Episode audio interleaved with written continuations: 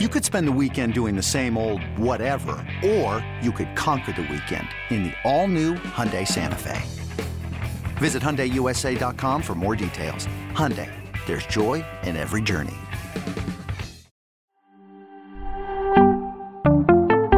Let's preview the conference championship round next on Fantasy Football Today in 5.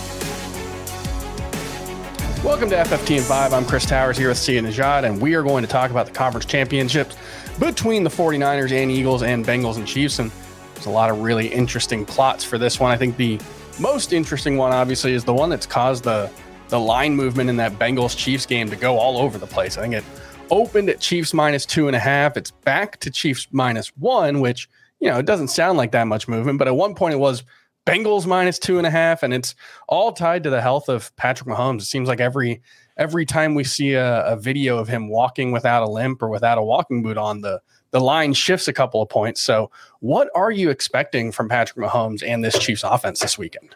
That is the question, isn't it? I, I, mean, listen, I think he's hobbled to some degree. I mean, I think players like Patrick will receive an injection and probably feel pretty good going out there and he looks pretty good, but I do think he's going to be limited a little bit, especially maneuvering around. I do think they're going to want to protect him, and which means probably a lot more short area passes, a lot more getting the ball out very quickly. And we'll have to see how that impacts him because, frankly, this is a good Cincinnati defense. Yeah, I mean, that was one surprise that we saw last week. Did Jer- I don't think Jerick McKinnon had a, a a receiving yard last mm. week. So that was really surprising. That was one that I expected him to have a bigger role. Uh, I would expect that this week. I think if, you know, Mecole Hardman gets out there this week, that might be a situation where, you know, either he or Kadarius Toney gets more involved with some of those trick plays, running the ball out of the backfield, maybe some of those quick hitting passes to try to keep the offense moving without having to rely on Patrick Mahomes dropping back, you know, a five step drop. Let's move over to the 49ers and the Eagles and just talk about what we expect from these two offenses going up against on both sides such great defenses. I mean, these are both teams that can really pressure the quarterback. What do you expect to see from these two offenses?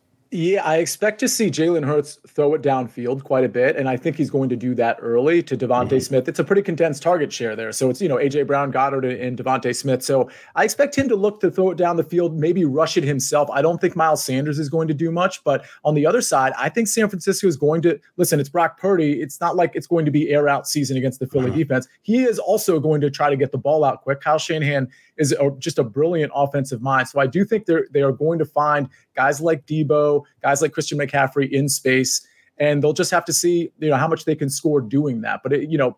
Putting pressure on Brock Purdy, it's not a good thing for Brock Purdy. Like we saw it with Dallas, Philadelphia can, can produce just as much pressure. So he's going to have to get the ball out quick, and they're going to have to be very efficient on their drives. Yeah, Brock Purdy, uh, he's been great, but there have been some several moments in pretty much every game that he's played, but especially the last couple in this playoffs where it feels like he really wants to give the ball away and the opposing defense just hasn't taken advantage of it yet. This is an Eagles defense, obviously 70 sacks this season, a bunch of takeaways.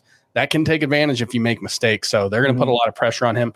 Let's talk about some of your favorite DFS plays and, and kind of the guys in this two game slate that you're planning on building around. Yeah, I'll start and I'll tell you, we just wrapped fantasy football today, DFS. That's me and Mike McClure. We literally just wrapped that show. It'll be in your, it's already in your feed if you're listening to this. Um, I like Joe Burrow and Ja'Marr Chase quite a bit. In in that show, we do a core, we each do a core four, core 4 mm-hmm. for this upcoming slate, which of course is just the two game slate. I'll just give you my core four right now. Two of them are Joe Burrow and Ja'Marr Chase. Really like that connection. The Chiefs just aren't very good at defending the receivers. Certainly not good against defending boundary receivers or wide receiver ones. So I think Ja'Marr Chase is going to have at it. His his receiving prop is 83 and a half yards. That's pretty high. That's you're getting into like Tyreek Hill, Justin Jefferson range when you get to the mid to upper 80s. So I think Ja'Marr Chase is going to have a great game. And th- therefore, I also think Joe Burrow is going to have a great game. They're going to be the cores in a lot of my lineups. The other two, you mentioned it, Jerick McKinnon. Not only did he not have a receiving yard, he didn't even have a target.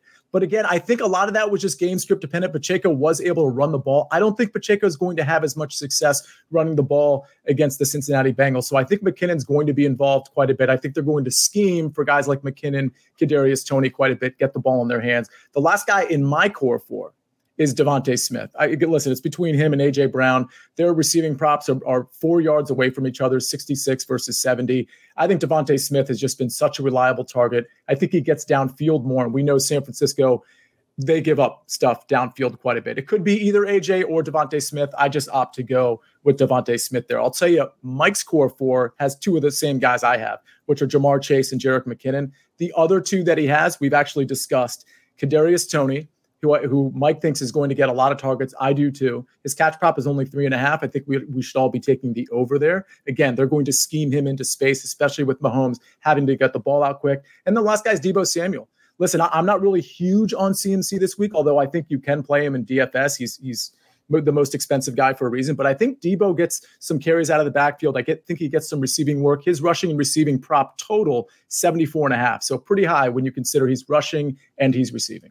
Yeah, Kadarius Toney is going to be someone that we have a lot of debates about this offseason when we're talking about the the 2023 fantasy football season because clearly a talented player. Whenever he's been able to stay on the field, he's been very productive. And what we've seen with the Chiefs is he's not playing a lot. I think he only ran 12 routes last week, maybe played 20 snaps or something like that. It's a very low usage, but when he's on the field. I mean, it was six, I think six targets on 12 routes last week. It's been very, very high yard or targets per route run rates for him.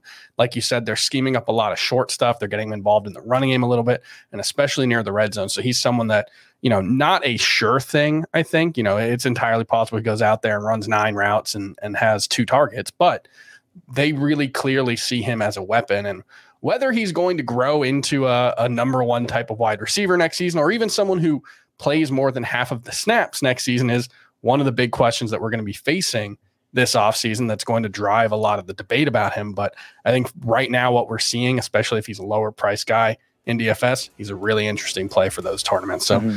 that's going to do it for FFT and five. We'll be back to next week to recap the championship round. We'll see you then.